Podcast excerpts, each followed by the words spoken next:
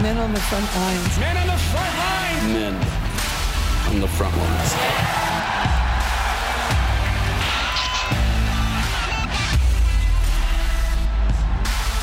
We call forth these mighty men of valor. The Lord put a vision in my heart for a new movement amongst men in the body of Christ. The Lord says that I'm going to make champions out of those who would gather unto me. And I believe what men on the front lines will do And I see it going into the nations. is going to raise the bar among men. It's time for heroes to arise. I'm Robert Hotchkin, and this is Heroes Arise. Men on the Front Lines live social media broadcast equipping, encouraging, and empowering you to arise as the hero, the warrior, and the champion that God created you to be. You matter, you are important, and you have a key role to play for the kingdom in the earth. So thanks for joining me again this week so we can continue to pour into you. I want to talk to you about something that's a bit of a hot button topic for me right now, a controversial topic. And I'm, I'm going to work hard not to go off on a rant on you, but um, I think it's really important because we are contending for something in this nation. I've actually been amazed at how controversial contending for righteousness, truth, and justice has been in the body of Christ. But it's a sign that the body is as divided as the world is. And perhaps the world is so divided because the church is so divided. So we're going to look at what's the answer and how we can be part of the solution in just one minute. Before we get into that, though, I've got a couple quick announcements for you. And I am really excited to tell you this announcement. February 18th through the 21st of next year, we are going to be doing our Man Camp East Coast event. This 2020 has been a crazy year full of many opportunities to believe for the kingdom to come in glorious ways, but it has also been filled with some natural disappointments. One of those was we had to cancel all of our Men on the Front Lines events um, from uh, March on. But we have the green light in North Carolina to move ahead with our Man Camp East Coast event, February 18th through 21 in Rose Hill, North Carolina, in the usual great spot we do it in at Rockfish Meadows Campground. I really want to encourage you, if you, like me, are ready to get out and get together with a great group of guys, join us for our Man Camp event. I'll be there, Brad Carter will be there, Ben Hughes will be there, all sorts of great guys will be there, and I'd love to see you there as well. Like always, there'll be t- great times of fellowship and connection, there'll be great times of worship and mentoring it's definitely worth your time to connect with the group of guys that show up for our man camp. We've got guys that have already registered. The, we have one group that's already registered 12 guys. I got a call the other day. A guy said he wants to try and bring 20 guys from his men's group. So many guys are ready to get out and get reconnected and come to this man camp event. If you've got any questions, you can email me directly, robert at menonthefrontlines.com, or make it really easy on yourself. Go to menonthefrontlines.com, click the events link, and it'll take you to the banner um, uh, that promotes the event. Click on that banner, and you'll get all the info about that event as well as a registration where you can link. All right, next quick announcement. Hey, don't forget, we're talking about it a lot, but I'm really excited because we're seeing our subscriber base grow on the Robert Hotchkin YouTube channel. And every week I share with you to go and subscribe and like and share the videos. The reason we're doing that is it's so much easier for, for you to find through my channel search engine and the way we group them there. It's so much easier for you to find current videos and the videos that you want to rewatch and share. We love being able to meet with you here on social media and connect with you this way but we also know that as the days go on and the week goes on, the content gets pushed further and further down and it's harder to find and harder to connect with. So go to Robert Hotchkin YouTube channel, click the subscribe button. You'll get notifications when we put out new content, which is every single week. And you will also be able to go and look at like the Heroes Arise playlist, where over 100 episodes of Heroes Arise is available to you. All the shows I've done for God TV all the mentoring videos I've done, prayer, prophetic, devotional videos. They're all there. They're all for free. They're all for you. So go to Robert Hotchkin YouTube channel and click the subscribe link. One last thing I want to tell you about. Hey, it is Tuesday, December 1st. Yesterday was Cyber Monday. We had all our big Cyber Monday sales at our online store. But today is Giving Tuesday, I was told. So we want to participate in Giving Tuesday and we want to give a gift to you. If you use the code Tuesday30, all lowercase, Tuesday30, all one word, all lowercase, and then the number 30, Tuesday30, at our store at patriciakingministries.com, which I think you all know, Patricia King Ministries is the covering ministry for Robert Hotchkin Ministries and Men on the Front Lines. And you can go to our online store there, and when you check out, you use this code Tuesday30, you will get 30% off anything and everything you order today on Giving Tuesday. We know Giving Tuesday is usually about giving into um, uh, nonprofit organizations and, and, and church groups and religious groups and ministry groups like ours. But we wanted to do something special for you, so we're giving you a gift. Use Tuesday 30 as your code to get 30% off any and all resources and downloads you order from our online store. All right, let's get into this week's topic. Let's talk about what is the answer. Let's talk about the controversy. I've got more notes than I usually do. I spent a lot of time organizing my thoughts today because I want to try and stay on topic and no, not go off on a rant. Um, because I think this is an important topic, and I think it's something that's really good that's being brought up in the body of Christ. But I'll be honest, at times I've been a little surprised. As many of you know, I have been an active and vocal voice and proponent for a revival and reformation of righteousness in the United States of America, and also for wanting righteousness, truth, and justice to rule and reign not only in this country, but in our 2020 elections. I personally feel there is way more than enough evidence to be aware that here in Arizona and many other places, there was definitely some fraudulent and manipulative and treacherous activity done in these elections. This isn't about getting one candidate or the other in. It's about contending for righteousness in our nation, truth and justice in our nation, and future elections. It's not just about this election, it's about future elections. And what has surprised me is that this has been controversial in some corners of the church. And I've realized the church is quite divided in many areas. I never would have guessed that standing for righteousness, truth, and justice in our nation would be controversial. The decrees that I've put together for righteousness, truth, and justice to rule and reign in our nation in the elections, I've gotten some, uh, some, some great feedback on, but I've also gotten some kind of aggressive kickback on. And I don't understand why a Christian standing for truth, righteousness, and justice is controversial, but I hear that for some of you it is.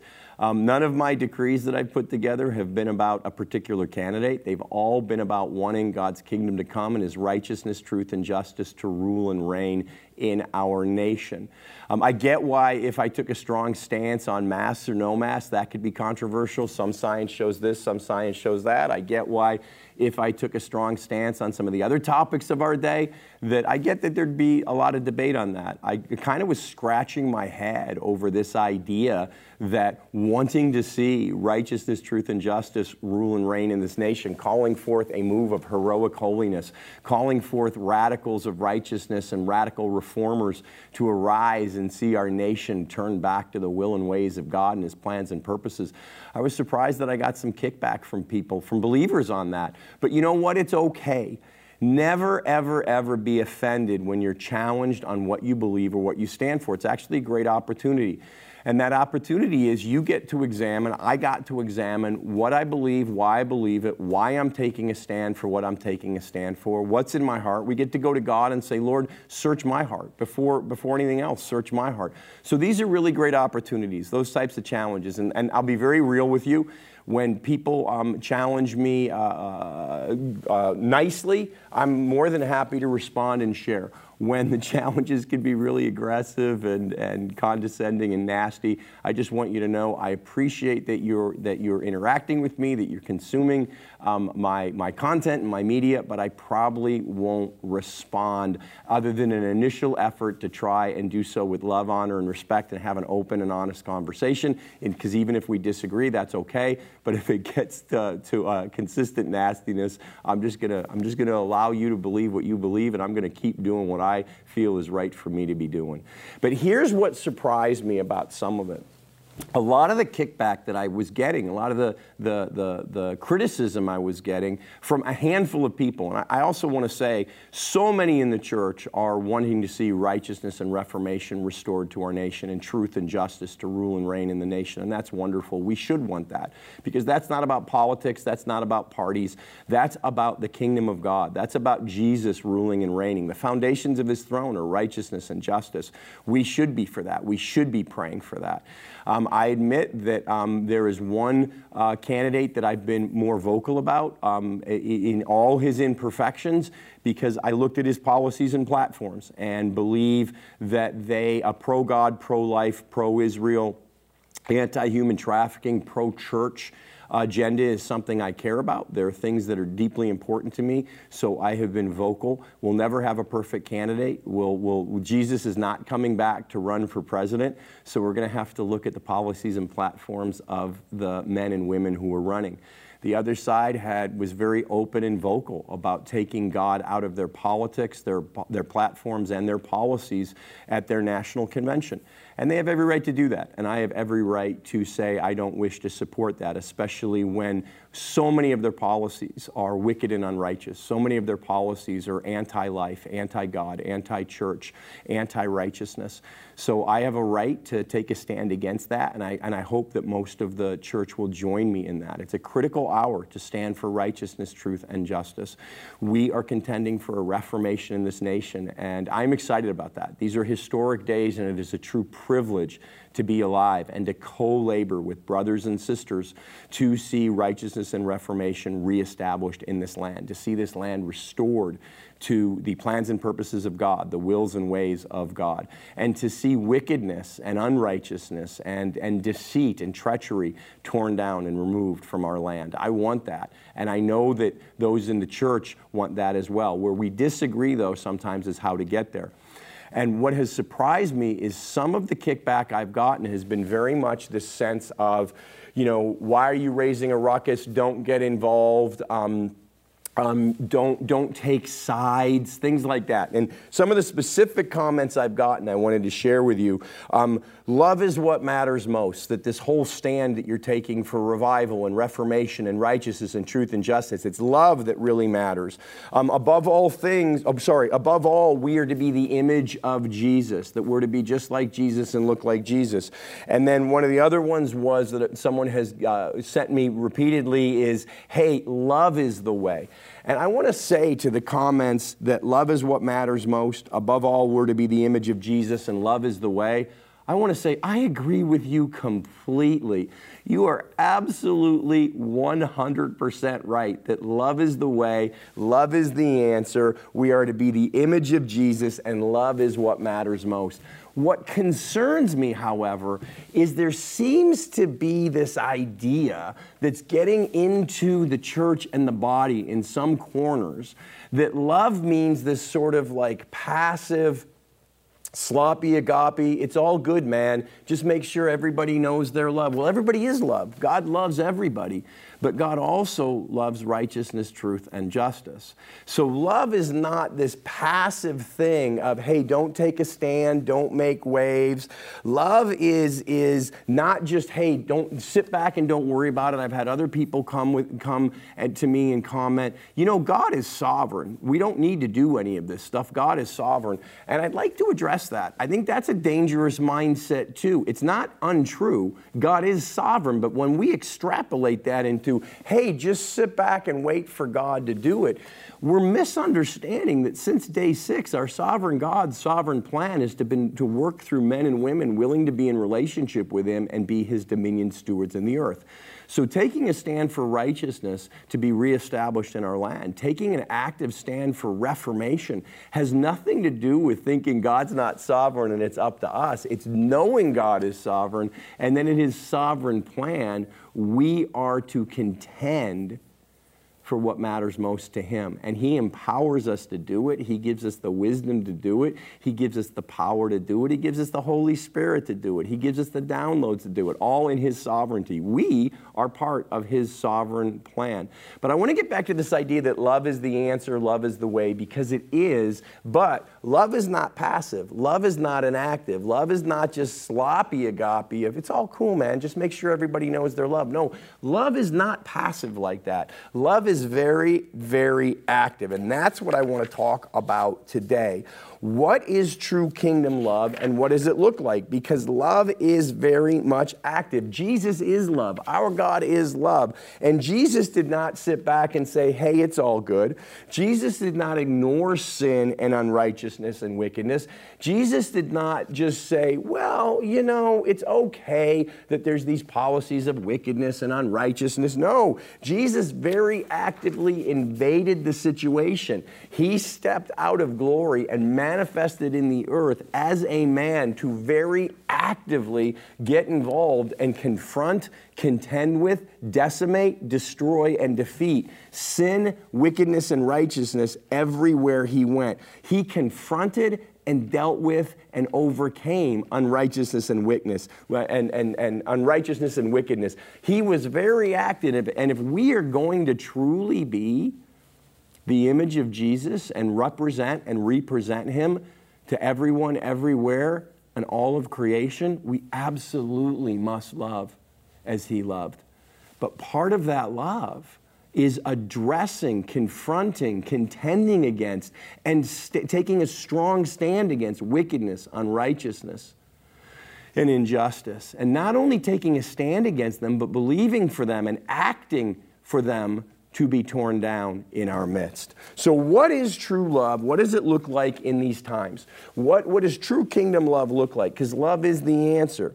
Is love kindness, compassion, mercy, and forgiveness? Yes, absolutely. That is God's love. God, God is kind. God is compassionate. God comes along the hurting, the disenfranchised, the confused. He forgives them. He's merciful to them. He absolutely shows them the kindness and compassion and patience and love that his art overflows with. But love is also truth and righteousness and justice. Love is also revival and reformation. Love is anything but passive. Think about what Jesus did when he came. He came so that each of us could have a personal revival and personal reformation. After, for me, Many of you know my testimony, many of you know my story. For 38 and a half years, I was a mocker and persecutor of Christianity in the church. I was aggressively anti church, anti Christianity. I was, I was nasty about it at times. And when, and when I was 38 and a half years old, outside my cabin in the woods of Montana, splitting wood one day, the Lord manifested his presence and he spoke to me I refuse not to love you. He revealed his absolute unconditional love to me, and it opened up my heart to him utterly and completely. I had another encounter with him the next day, and I, at that point, invited him into my heart. He came flooding in, and I've never been the same. Jesus, through his mercy, his forgiveness, his kindness, his compassion, his love, opened my heart to him in that exact same love, he did not say to me, So, all this other stuff you're doing, it's no big deal. I just want you to know I'm loved. No, he lovingly addressed every single unrighteous thing in my life. He lovingly dealt with those things. He lovingly separated compromise from, from righteousness, um, um, um, uh, lies from truth, uh, the, the, the temptation from um, uh, to show me how to overcome it. What I'm trying to get at is he didn't leave me. Yes, he absolutely reached me with his love, but part of that love also helped bring revival and reformation to me so that I could walk in the fullness of all that I was created for and he made me to be, because that's what true love will do. True love will see in us what we can't see in ourselves. True love will fight for us to be all that we were created to be. And that's who we need to be for this world today and for the people in it. We need to love them enough to make sure they know that we can be kind and compassionate and merciful and understanding. But we're also going to take strong stands against wickedness and unrighteousness. We're going to take strong stands against sin. We're going to take strong stands and say, not on our watch, against policies and platforms and politics and agendas that would normalize wickedness and, and, and, and sin and unrighteousness in our land. We must be involved in every sphere of influence. Jesus didn't stay in heaven, He came into the earth to deal with it. We can't just stay in our nice little church groups where we all agree with one another and, and, and not get involved in the other spheres of influence. If we do that, we're not truly showing the world who our Jesus is, what he's like, and what he's done. Here's what Jesus had to say about what, what true kingdom love is in his days of social and political upheaval. I'm going to read out of Mark 12, 28 through 31. This is what it says. One of the scribes came up and heard them arguing, and recognizing that he, Jesus, had answered them well, he asked him, he asked Jesus, What commandment is the foremost of all? Jesus answered, The foremost is, Hear, Israel, the Lord is our God, the Lord is one. And you shall love the Lord your God with all your heart, with all your soul, and with all your mind, and with all your strength. The second is this you shall love your neighbor as you yourself are loved. There is no other commandment greater than these. So, Jesus, when he's talking about, okay, in these days of political, social upheaval, in these days of oppression against the church and, and the way, in these days of, of uh, corrupt government and wicked social uh, uh, positions and standings and policies, this is what we must know love is. Number one, foremost, we must love the Lord our God with all our heart, all our soul, all our mind, and all our strength. Love, first and foremost, is loving God and loving what He loves and caring about what He cares about. He says we must first and foremost love God. So, absolutely, we're to love our neighbor. We'll get to that in just a minute. Absolutely, we're to have mercy and compassion and patience and kindness and forgiveness for our neighbor, especially those who don't agree with us, who, who don't yet know the Lord. Absolutely, we must show them His love. But it begins by loving God and loving what he loves and taking strong stands for righteousness, wickedness, uh, uh, sorry, strong stands against righteousness, wickedness, and sin. You know, the, the easy example of this, but it clearly shows what this is about. If, if we really love someone who's drinking poison, are we just going to say, hey, I love you, you're drinking poison, you're killing yourself, I love you, it's all okay? Or are we going to say, I love you, I don't know what pain is going on in your heart that's causing you to harm yourself like this by drinking poison multiple times a day, every day. I'm here for you. I want to hear your heart. You're loved, you're forgiven. You have great worth, you have great value, and you're completely accepted exactly as you are. But there are things that you're doing that are harming you. And I want to take a strong stand against those things because I love you. That's what Jesus is saying. If you really want to love, you have to start by loving God and loving what He loves, caring about what He cares about. We must love God with all our heart. That means we need to care about what God cares about. We need to care about righteousness and justice, the very foundations of His throne. That's how much God cares about righteousness and justice in nations, in cities, amongst people. That's how much he cares about righteousness and justice. He made them the very foundations of his throne, the very foundations of his rule and reign, because he knows when righteousness and justice are established in the land, everyone prospers. Everyone is blessed. Wickedness and unrighteousness are torn down, and we are no longer making policies to normalize the drinking of poison because He loves us. We need to care about life and truth and take stands for life take stands for truth. Jesus himself is the way, the truth, and the life. If we're going to truly represent Jesus to everyone out there, we've got to start taking very strong stands for life and for truth. For whenever we see policies or platforms that are taking, uh, uh trying to normalize things that the Word of God, Him who is truth, if, there, if we see policies and platforms and even politicians or media people or whatever trying to put out their messages that do not line up with the truth of God's word, we absolutely need to love them.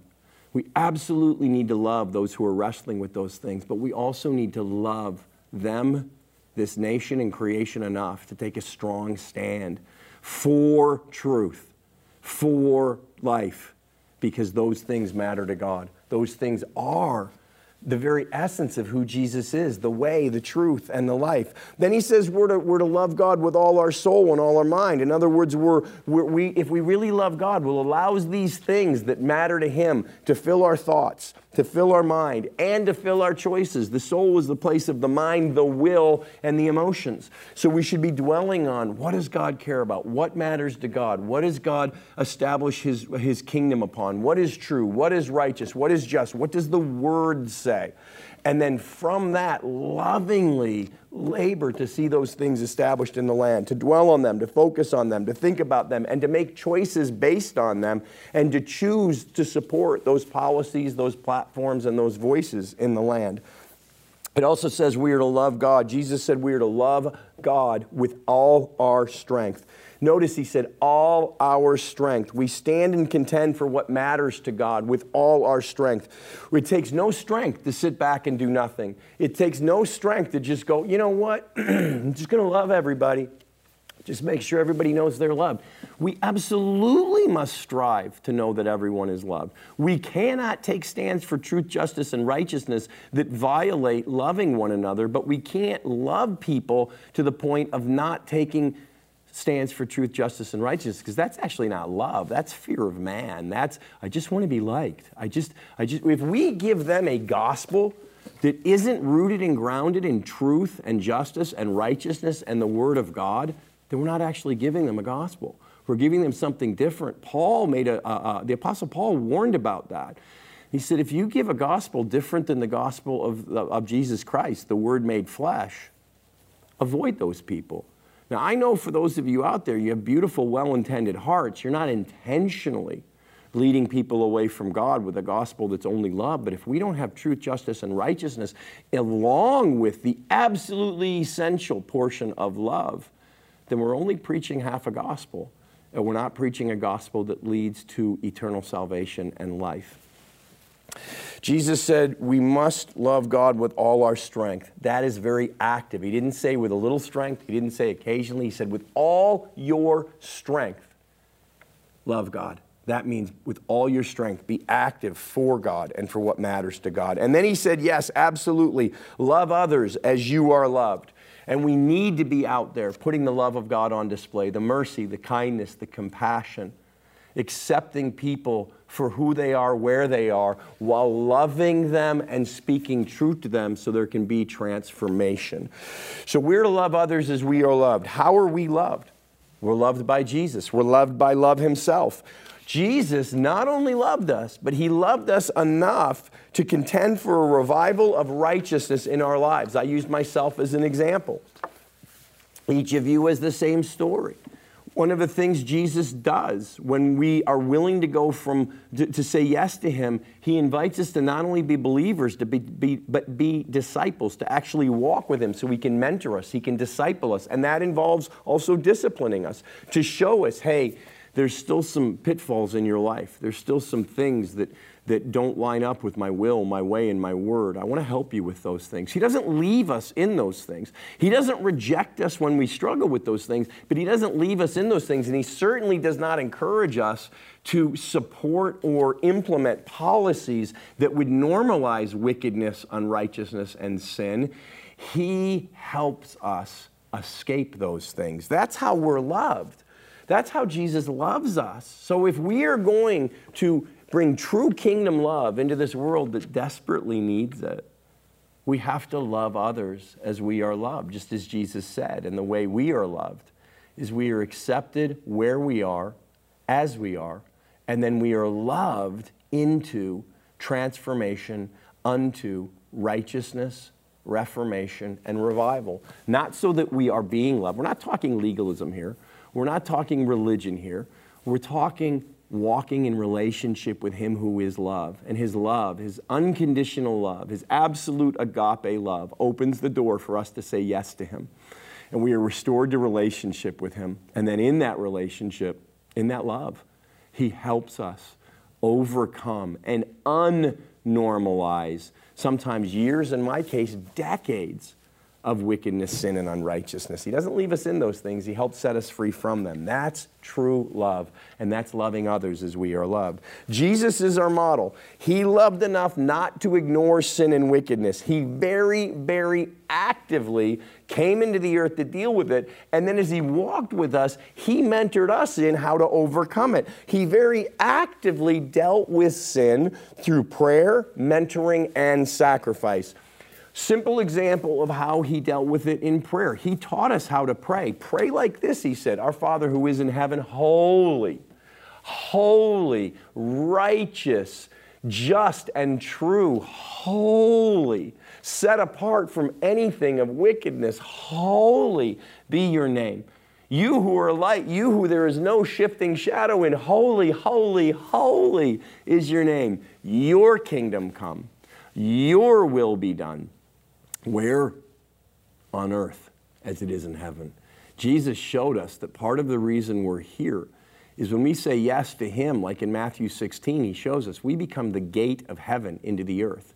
We stand upon our rock, who is the Messiah, who we've gotten the revelation from, not from the world, but from our Father in heaven. We say yes to Jesus Christ. And then He says He gives us the keys to loose from heaven into the earth and to bind in the earth what has been bound in heaven so the gates of hell do not prevail. Wherever there are strongholds of hell, wherever there are strongholds of wickedness, unrighteousness, sin, wherever that currently exists or it's trying to be normalized, we are to come against that in prayer. We are to be active we are to be aggressive. We are to aggressively believe for the kingdom to come, for the Holy Father's will to be done, and for the gates of hell that have held someone or some place or some nation in its grip, for those things to be absolutely smashed and for a revival of reformation and righteousness to be reestablished in the land. He did this through mentoring. He taught us and modeled to us how to resist sin. The entire time we walked with him in the earth, when he was here in the earth, every disciple, he was constantly mentoring and modeling how to resist sin, how to overcome sin, how to not let sin be normalized.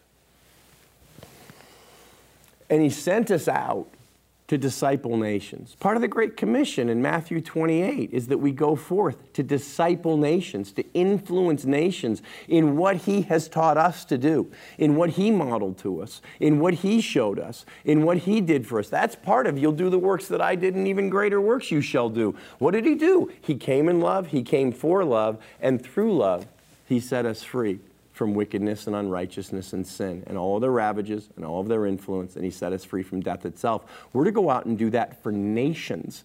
We should be contending for a revival and reformation of righteousness in this land. We should be contending for heroes of holiness to arise in the United States of America, in every sphere of influence, and we should be out there supporting them. And we should be out there cheering them on and praying for them so that we can see the exact opposite of a normalization of sin and wickedness through, through wrong government policies and through wicked platforms and through media and through all the other spheres of influence. But we should be believing for an absolute revival of reformation because we love God and because we love others and because we want to truly represent Jesus to everyone around us. And then ultimately, Jesus stood against sin actively and aggressively. He stood against unrighteousness and wickedness actively and aggressively through sacrifice.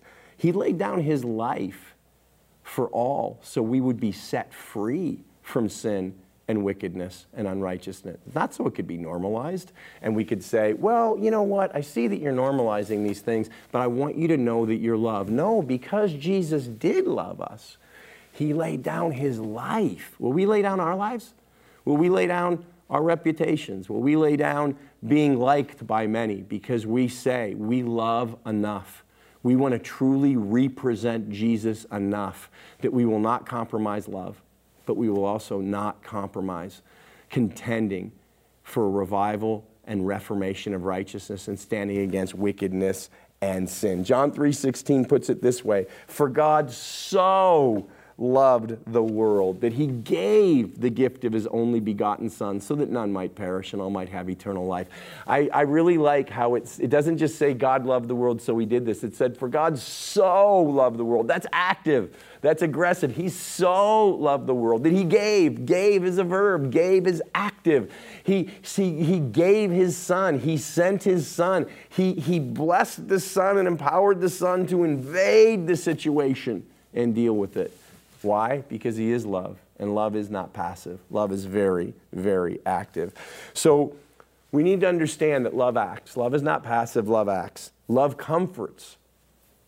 Love heals and saves and delivers. Love forgives. Love is merciful. Love is kind and love is patient. And we must be that with one another in the church, but we really need to be that with the world right now, too. There's so many people so angry, so confused, so hurt, so broken. We have to show up in mercy and compassion, love, forgiveness, kindness, patience, but we also have to show up in love that confronts and contends, confronts wickedness and unrighteousness and sin, contends for people and even nations to be set free from it. Love saves and heals and delivers. Jesus came because the Father loves, and that's why Jesus saves. That's why Jesus heals. That's why he delivers, because he loves. Those are all manifestations, those are all expressions of love. I also want to say another thing love does, if we're going to really represent Jesus, is love unites. And, and Jesus came so that in love we could be united to Him who is love, but also then within Him we can be united with one another. Because one of the things we need to do in the church right now is we need to grow up a little bit.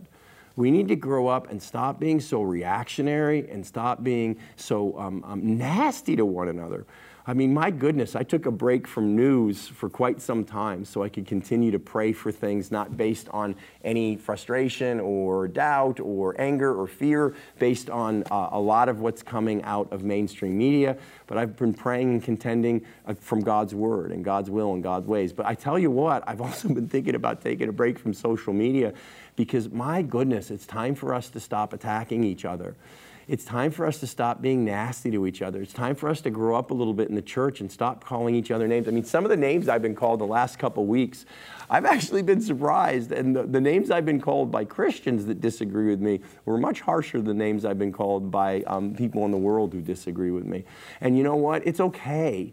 Um, it's, it's, it's great to have grace growers in our lives. It helps us grow up and mature. And like everybody, I need to grow up and mature even more. I want to grow more mature in love. I'm grateful for the opportunities I have to not react, to not, to not lash back when someone lashes out at me. But you know, if, if the best thing we, if the best argument we have is to call others, each other names, that's not a very good argument. You know, so we need to grow up a little bit and we need to understand we're stronger together than apart. Love unites.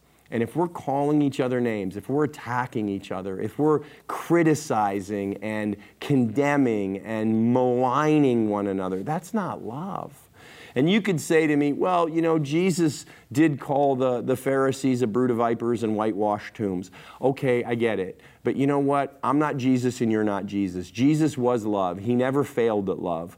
Um, I'm sure he had very loving reasons to do that. But when we attack one another on Facebook or Twitter or Instagram with those kind of things, that's not love. It's the exact opposite of love. It's actually the accuser of the brethren. And we need to stop because if we're going to, if we're going to really represent Jesus, we've got to choose unity.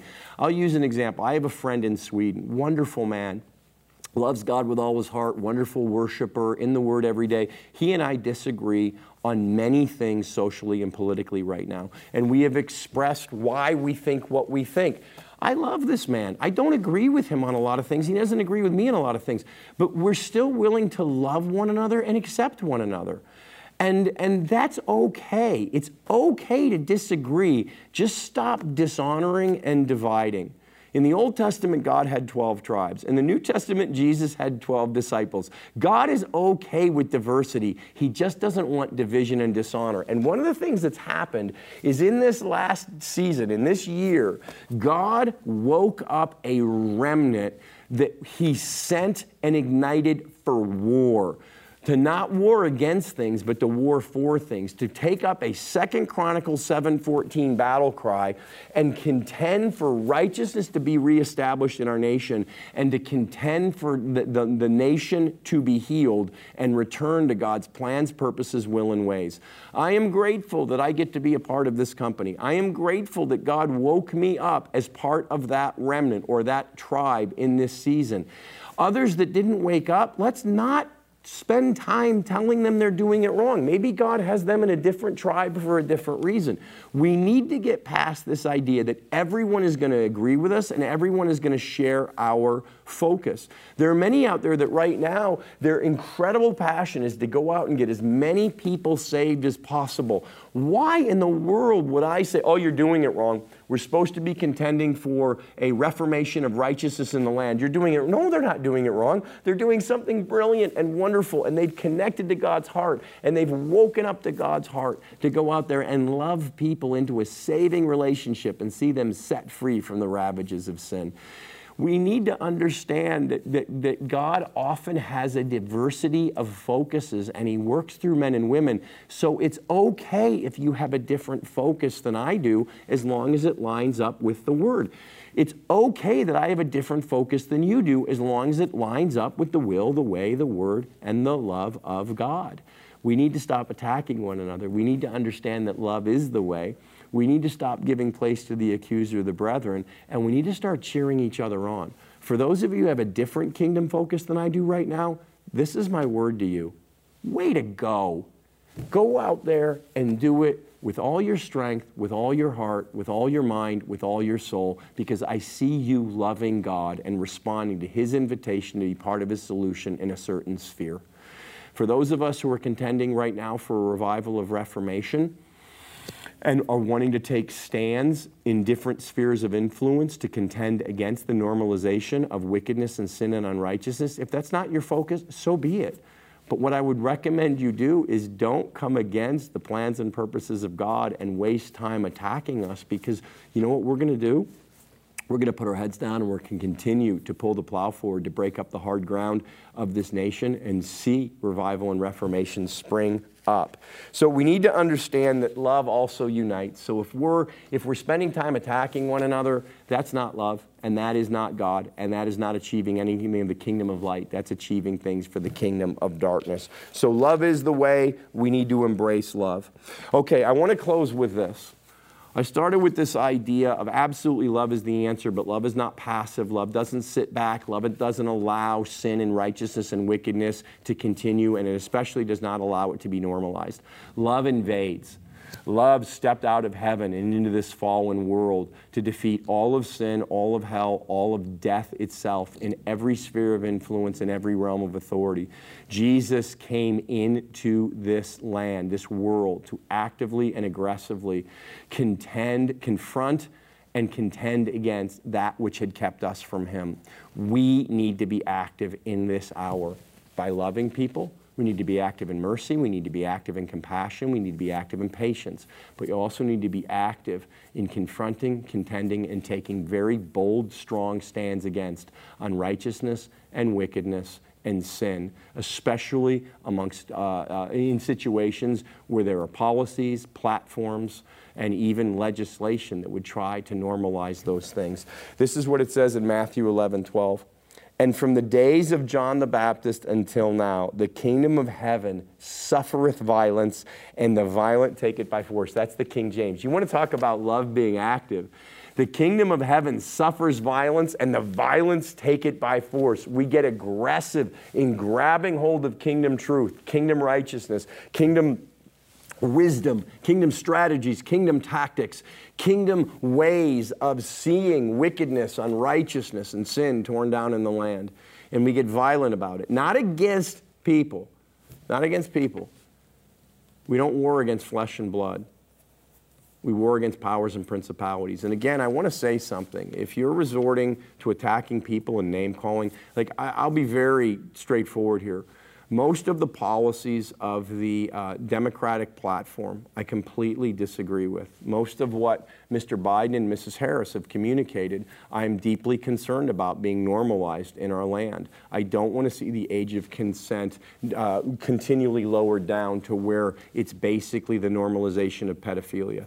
I don't want to see abortions increased in the land to where it's even normalized to allow abortions outside of the womb. That's child sacrifice. That gives place to the gods of Molech and Baal. I don't want to see the normalization of sexual uh, perversions that God says are not according to his will and ways. Anybody wrestling with that stuff, we need to be loving and kind and compassionate and make sure they know that Jesus and we love them, but we also have to take stands against those things.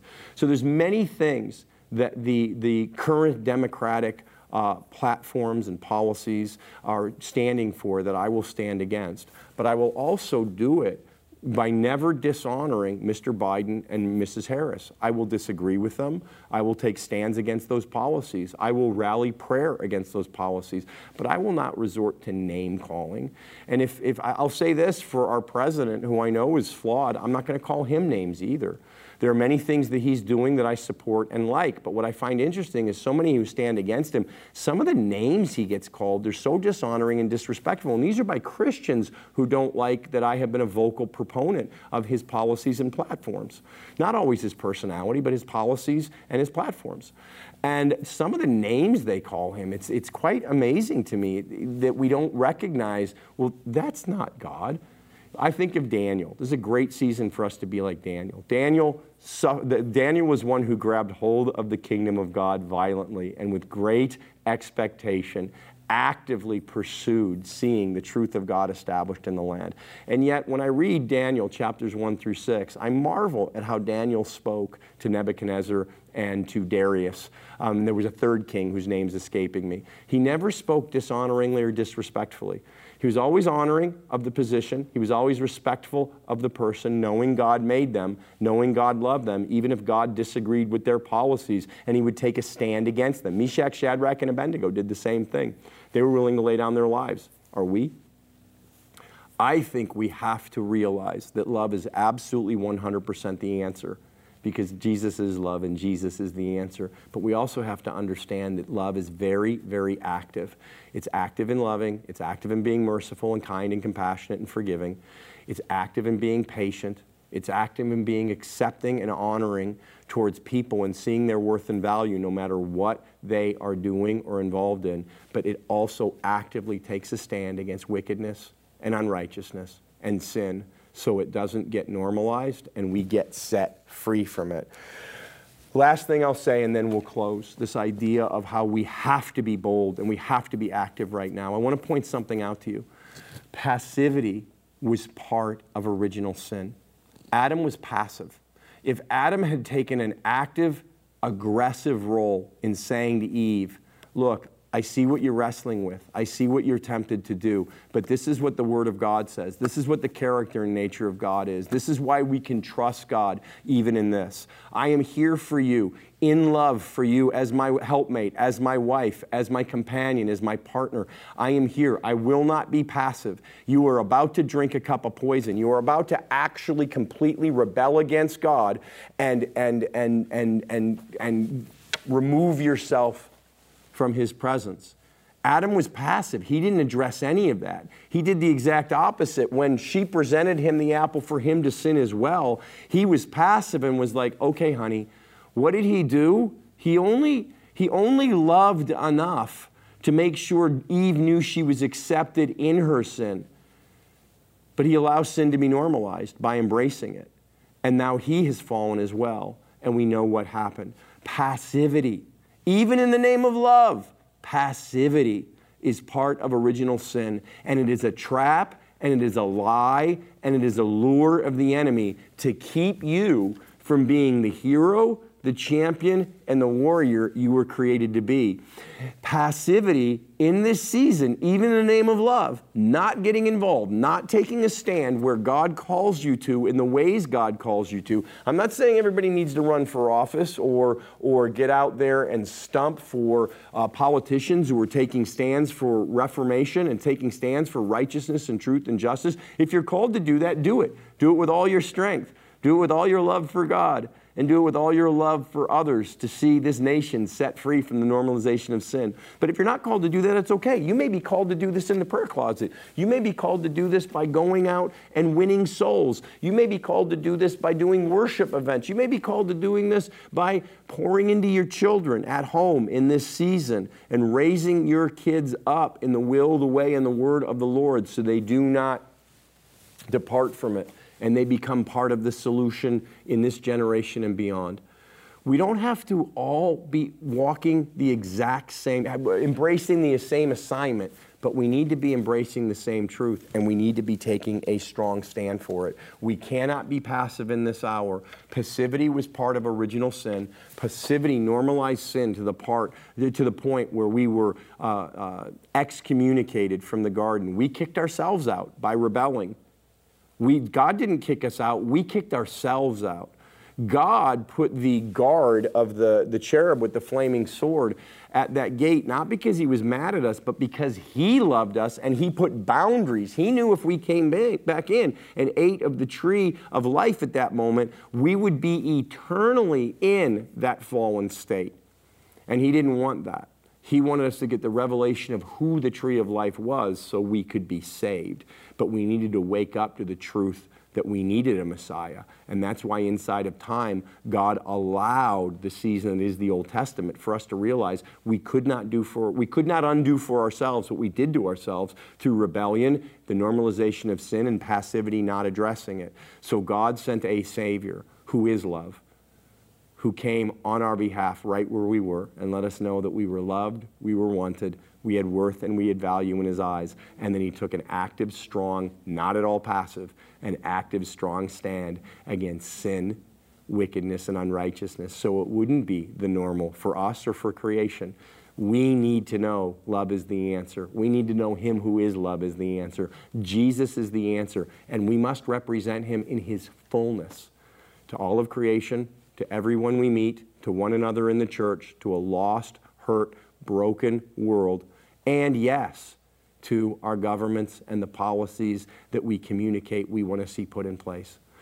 So that's what I wanted to share with you today. This is a critical and urgent hour. We have the answer. We need to embrace the answer in fullness. I want you to go out there and be part of the solution. You're made for it. Don't forget Man Camp East Coast 2021 coming up February 18th through the 21st in Rose Hill, North Carolina. Go to menonthefrontlines.com, click the events button, it'll take you to the info page as well as the registration link so you don't miss out, so you can be a part of that. And hey, while you're at menonthefrontlines.com, do me a favor if you're in a position to click the donate button. Support this show, support everything we're doing, all the media we're creating, um, all the podcast, Heroes Arise, everything we're generating every week, all the more content we're putting out there for everybody, plus all the, the events and things that we're now getting back on the table. Be a part of what God's doing amongst His sons around the world. Be a part of supporting this program and all the media that we're creating. If you're in a position to do that, go to menonthefrontlines.com and click the donate button, the giving button. And if you're not, don't worry. I know this is a challenging season for many, and we are committed to being here for you. We're going to keep creating content and we're going to keep making it available to you for free because we Find it a privilege and an honor to pour into you so that you can arise as the hero, the warrior, and the champion God created you to be. Thanks so much for being with me again this week. Don't forget about the Tuesday 30, all lowercase, all one word code. You can go to our store at patriciakingministries.com, use that code at checkout, and get a 30% discount today for Giving Tuesday. We wanted to give you that gift. Thanks again for being here with me. We'll see you next week for another Heroes Arise.